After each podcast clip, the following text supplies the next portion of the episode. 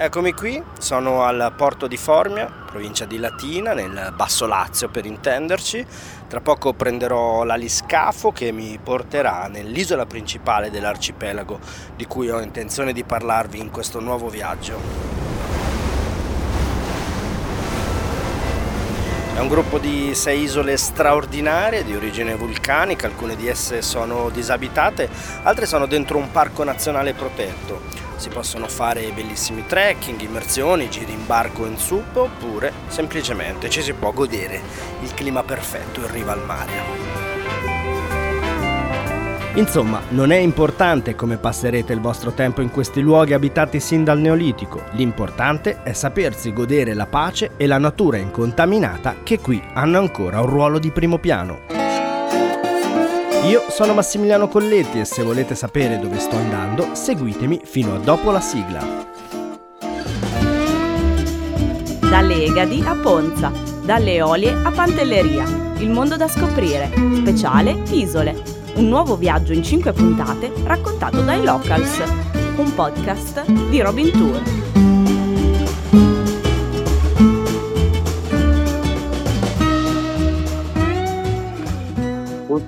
È un'isola che si gode veramente ancora la natura e la tranquillità. Chi parla è Giovanni Mastropietro, è il direttore dell'Hotel Bella Vista ed è anche la prima persona che incontro arrivato a Ponza, l'isola principale dell'arcipelago pontino o ponziano. A Giovanni Mastropietro chiedo subito di darmi una panoramica generale delle isole. Allora, l'isola di Ponza è, uh, è abitata, fa 3.400 abitanti, quindi Uh, non è molto grande, si estende per 9 km da nord verso sud, larga 2 e, è una delle due isole abitate dell'arcipelago, l'isola di Ventotene e l'altra isola abitata che mi sembra che faccia intorno ai 600 abitanti, quindi è un po' più piccolina, sono tre, dalle 3 km totali di, di estensione. E queste sono le uniche due isole abitate dell'arcipelago. Poi c'è Santo Stefano dove c'era uh, il carcere di massima sicurezza eh, che poi fu chiuso nel subito dopoguerra e, e abbiamo l'isola di Palmarola che è oasi, quindi non è abitata se non per qualche casa grotta che diciamo, veniva usata una volta come deposito di reti da pesca, quindi attrezzi da pesca, e poi c'è l'isola di Zannone che invece appartiene sempre al comune di Ponza ma è Parco Nazionale del Cerceo, quindi anche lì è possibile fare delle bellissime passeggiate, escursioni e quindi fare trekking. Ho giusto il tempo di rinfrescarmi in uno dei tanti bar del porto che incontro subito la mia seconda compagna di viaggio. Si chiama Gaia De Luca, è un'ornitologa naturalista e una guida GAE. Partiamo per uno splendido trekking sull'isola. Ciao Massimiliano, ben arrivato a Ponza, qui ci troviamo al porto. Adesso faremo una passeggiata eh, panoramica per arrivare fino al eh, Monte Guardia. Vieni, seguimi, eh, passiamo per questo vicoletto, qui ne, ne, prenderemo diversi, sono vicoli abbastanza stretti che si snodano tra le varie case presenti nel, nel, porto. Come puoi vedere sono case abbastanza particolari, eh, tutte colorate con questi colori pastello che caratterizzano proprio eh, il, il, porto di Ponza. Ora c'è, c'è, questa salita che ci porterà nel quartiere de, degli Scotti eh, e da adesso in poi mh, iniziamo un percorso nel territorio a vocazione eh, viticola. Come potrai vedere ci sono campi coltivati con i caratteristici muretti a secco. Continuiamo e arriviamo ad iniziare una malattia del Settecento utilizzata quindi fin dal 1700 ma tutt'oggi eh, viene percorsa da contadini e agricoltori con i loro muli perché come potete vedere qui il, il territorio è è ancora coltivato, eh, anzi è in ripresa, ci fu una, un abbandono. Qui ecco ci possiamo fermare, questa è una delle specie vegetali eh, principali eh, sull'isola, se senti il profumo, ha un buonissimo profumo, questo è il mirto.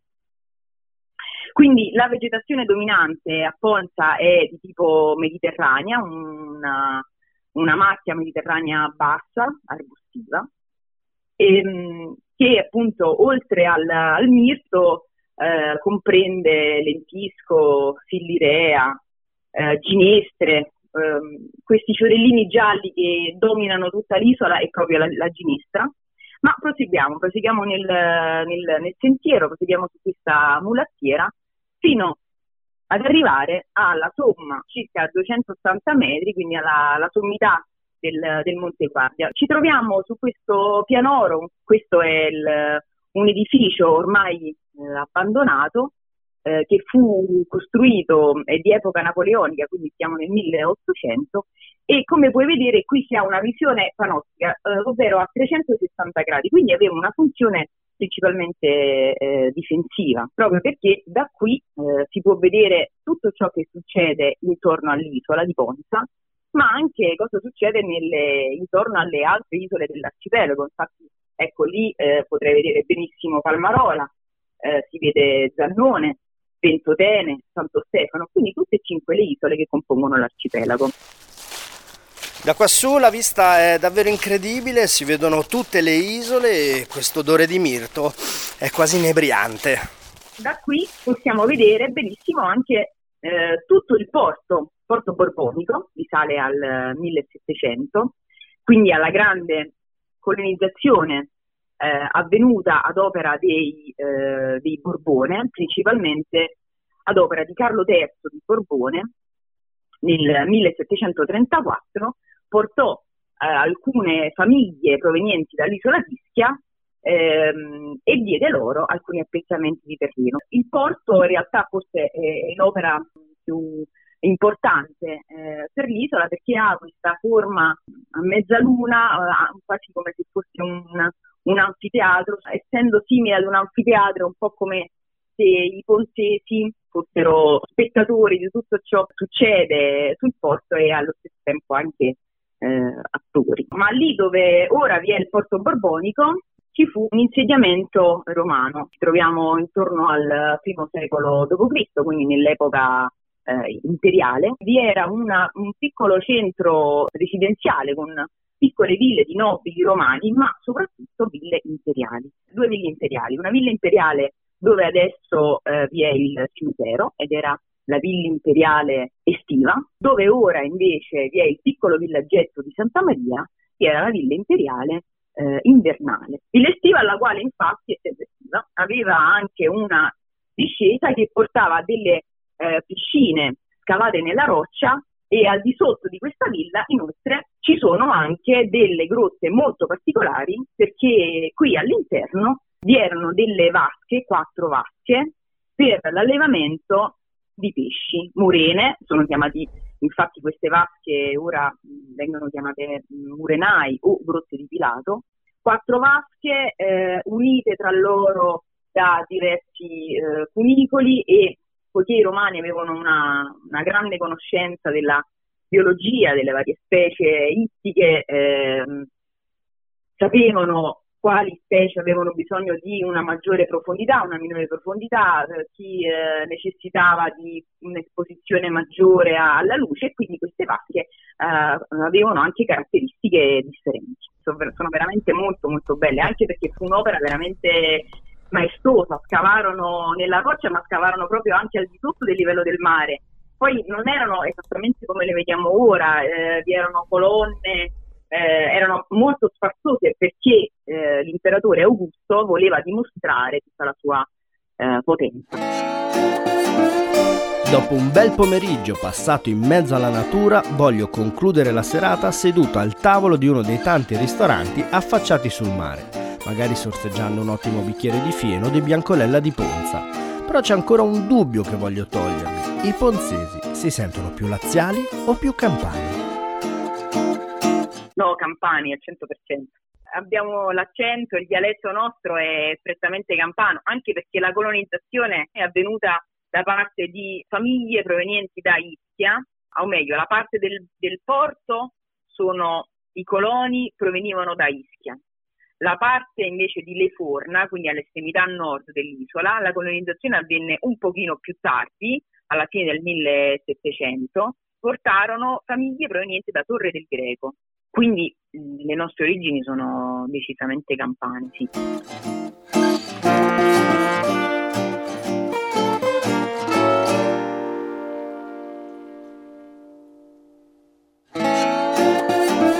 Sabato mattina l'obiettivo della mattinata è nuotare in questo bellissimo mare dalle mille sfumature di blu.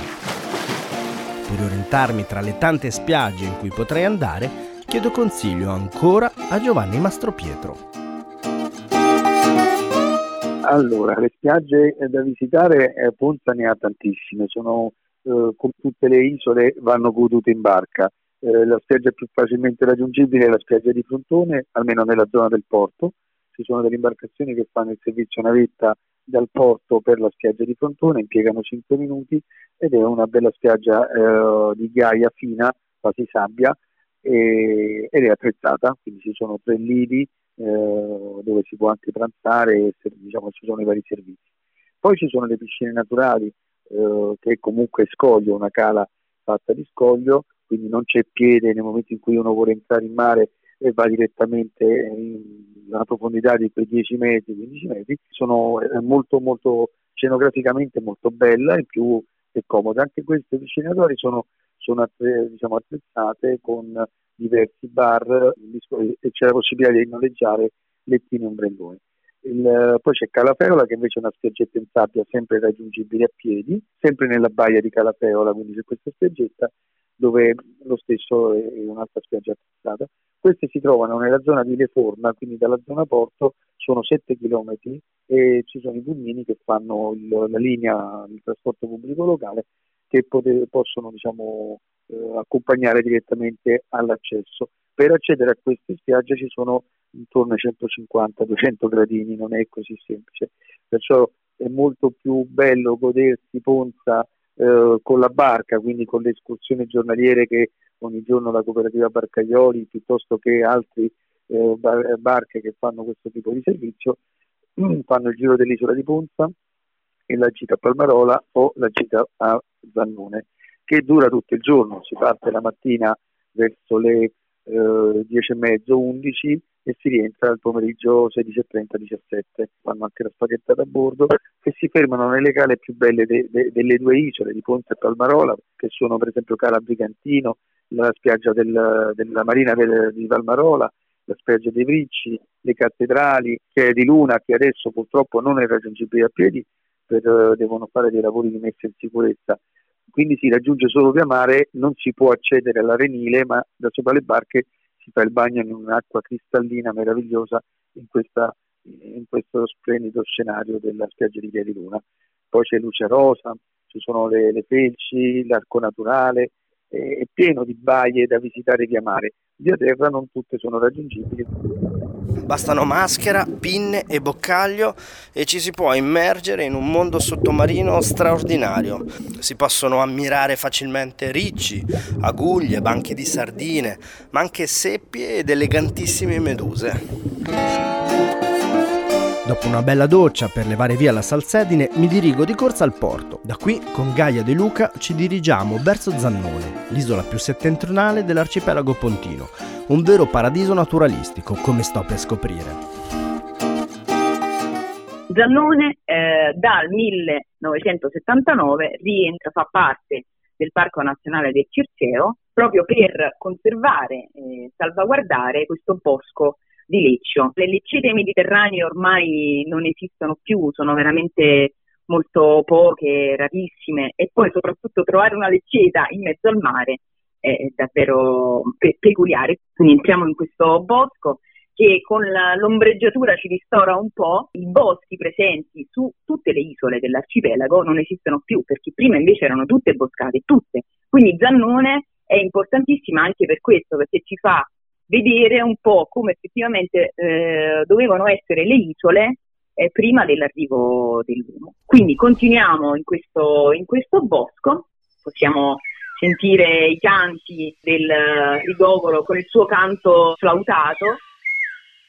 Si sente anche da lontano il richiamo di un falco pellegrino, che qui è nidificante, e caccia tutte, tutti gli uccelli migratori che arrivano dall'Africa Ora il bosco sta terminando, stiamo cavallando e stiamo passando dall'alto versante e come potrei vedere di nuovo al sole. Passiamo vicino ad una casa adesso eh, diroccata dove prima viveva il guardiano dell'isola e eh, iniziamo a scendere, a scendere giù i gabbiani si stanno sorvolando con le loro eh, grida perché stiamo passando proprio all'interno della loro colonia, adesso stanno nidificando, quindi li abbiamo allarmati. Quindi scendiamo, il barcone si sta aspettando, ci ha raggiunto dalla, dall'altra parte, nel versante opposto dell'isola, adesso ci troviamo nella zona del Baro, prima era il Faro, adesso Baro, quindi facciamo un piccolo giro sul mare, intorno a Giannone. Io, ah ecco, guarda, proprio lì sulla superficie del mare c'è un piccolo albatros, o meglio, gli albatros del, del Mediterraneo che sono le, le pette. A Giannone, ma anche nelle altre isole dell'arcipelago, nidificano la berta maggiore e la berta minore. Queste specie, soprattutto la berta maggiore, è ehm, l'uccello che ha dato molto probabilmente origine al mito delle sirene perché il canto di questa specie è molto simile al pianto di un bambino, di un neonato. La particolarità è che cantano eh, di notte, sono specie marine, sono specie pelagiche, quindi vivono tutta la loro vita sul mare, ritornano sulla terraferma solo per nidificare, quindi in questo periodo, in primavera. Eh, e eh, quando rientrano alla colonia, al nido, lo fanno di notte, di sera, subito dopo il tramonto, quando non c'è la luna piena, quindi quando è, vi è l'oscurità totale e si sentono questi, questi canti così evocativi, anche eh, abbastanza eh, su, suggestivi, perché immagina eh, i pescatori, i naviganti che si avvicinavano di notte a queste isole e sentivano questi canti così a volte terrificanti, potevano anche sembrare terrificanti. Il mito delle sirene, ecco, probabilmente eh, risale alle berse, a questi uccelli, la similitudine con, con le sirene, con questo, con questo, canto è abbastanza lampante, anche perché le sirene eh, nell'epoca di Omero non erano la figura della sirena, non era come la immaginiamo noi adesso, ovvero metà donna e metà pesce, era metà donna e metà uccello. Poi con i bestiari medievali cambiò, cambiò l'immagine. A Zannone non ci sono giustamente strutture ricettive, dunque torno al porticciolo a riprendere l'aliscafo che mi riporta a Ponza, ancora negli occhi e nelle orecchie tutta la meraviglia di quest'osi naturale protetta.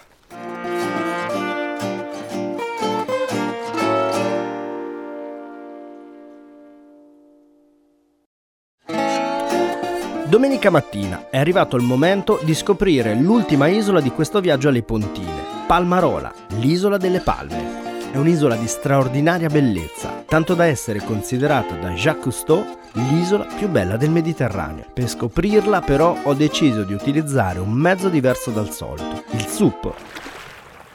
SUP è l'acronimo di Stand Up Paddle, in inglese si pronuncerebbe SAP è una tavola su cui si pagaia stando in piedi e quindi un mezzo straordinario che permette di camminare letteralmente sull'acqua, vedendo quindi le isole da una prospettiva completamente nuova. Ad accompagnarmi in questa esperienza c'è Paola Pinelli, guida GAE, istruttrice di SUP. La cosa veramente bella è il cambiare la prospettiva, cioè tu cammini praticamente sull'acqua, guardi l'isola da fuori, ma la guardi ad una distanza che è come se, eh, capito, come se ci stessi quasi sopra ma dall'acqua e poi sulla tavola è come fare snorkeling fuori dall'acqua. Il SUP ti permette di seguire proprio la linea di costa, ti permette di entrare se ci sono delle grotte, se ci sono delle piccole fessure. Noi delle volte entriamo completamente sdraiati, no? Con le torce, cioè è veramente un'esplorazione continua. Siamo a Palmarola, e la prima cosa che, che fai da dove arrivi, ti, ti piazzi, diciamo così, con la barca, a seconda del vento che tira, ti trovi praticamente sulla punta nord e quindi a quel punto decidi di fare chiaramente il lato ridossato dell'isola. Noi facciamo così, cominciamo dal, dallo scoglio dello Scuncillo, da punta tramontana praticamente, e eh, facciamo il, il lato esterno.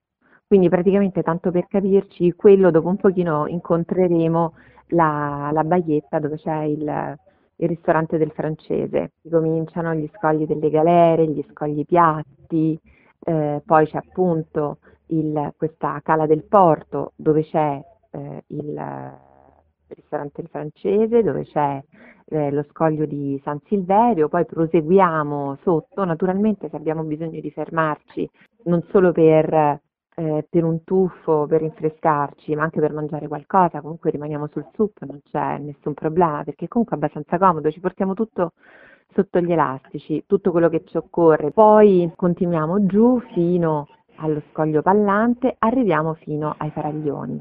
Ecco, diciamo che il faraglione di mezzogiorno, che eh, sono veramente bellissimi, quelli ce li giriamo veramente lungo e largo e in genere possiamo anche entrare dove di solito eh, insomma i, gommoni non entrano o quantomeno non dovrebbero entrare. A quel punto raggiungiamo nuovamente, ci fermiamo, c'è una secca davanti al faraglione di mezzogiorno, è una secca molto carina, tra l'altro sempre con con tantissimi gabbiani, qualche berta, cormorani, così ci mangiamo qualcosa risaliamo sulla barca a vela, dove poi mangiamo invece in maniera più consistente. Il giorno dopo possiamo fare direttamente, riprendere dal faraglione di mezzogiorno e risalire, eh, praticamente passiamo da Cala Brigantina e risaliamo, arriviamo allo spermaturo fino alla punta delle brecce, insomma la si vede proprio tutta quello che possiamo vedere facendo snorkeling senza entrare in acqua,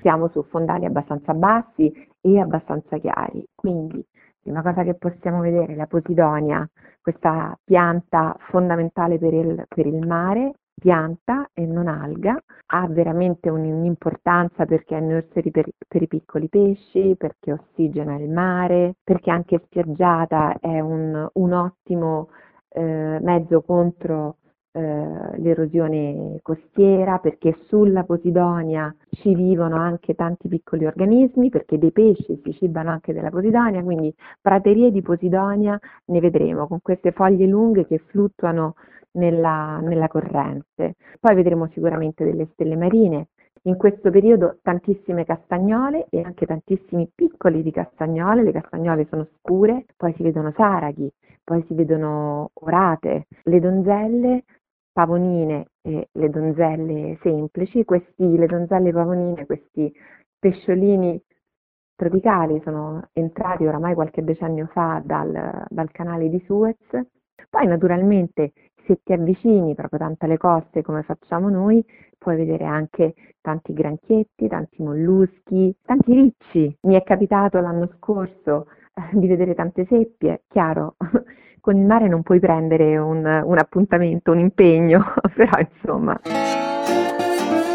Lascio le isole pontine con la voglia di tornare presto. Il mio viaggio termina qui, ma questo è appunto solo un arrivederci.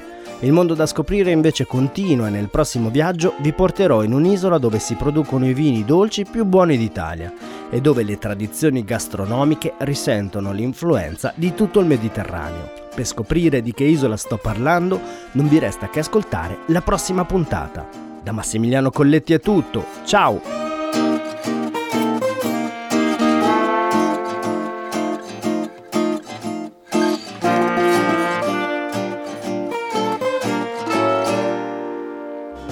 Avete ascoltato Il mondo da scoprire, un podcast di Robin Tour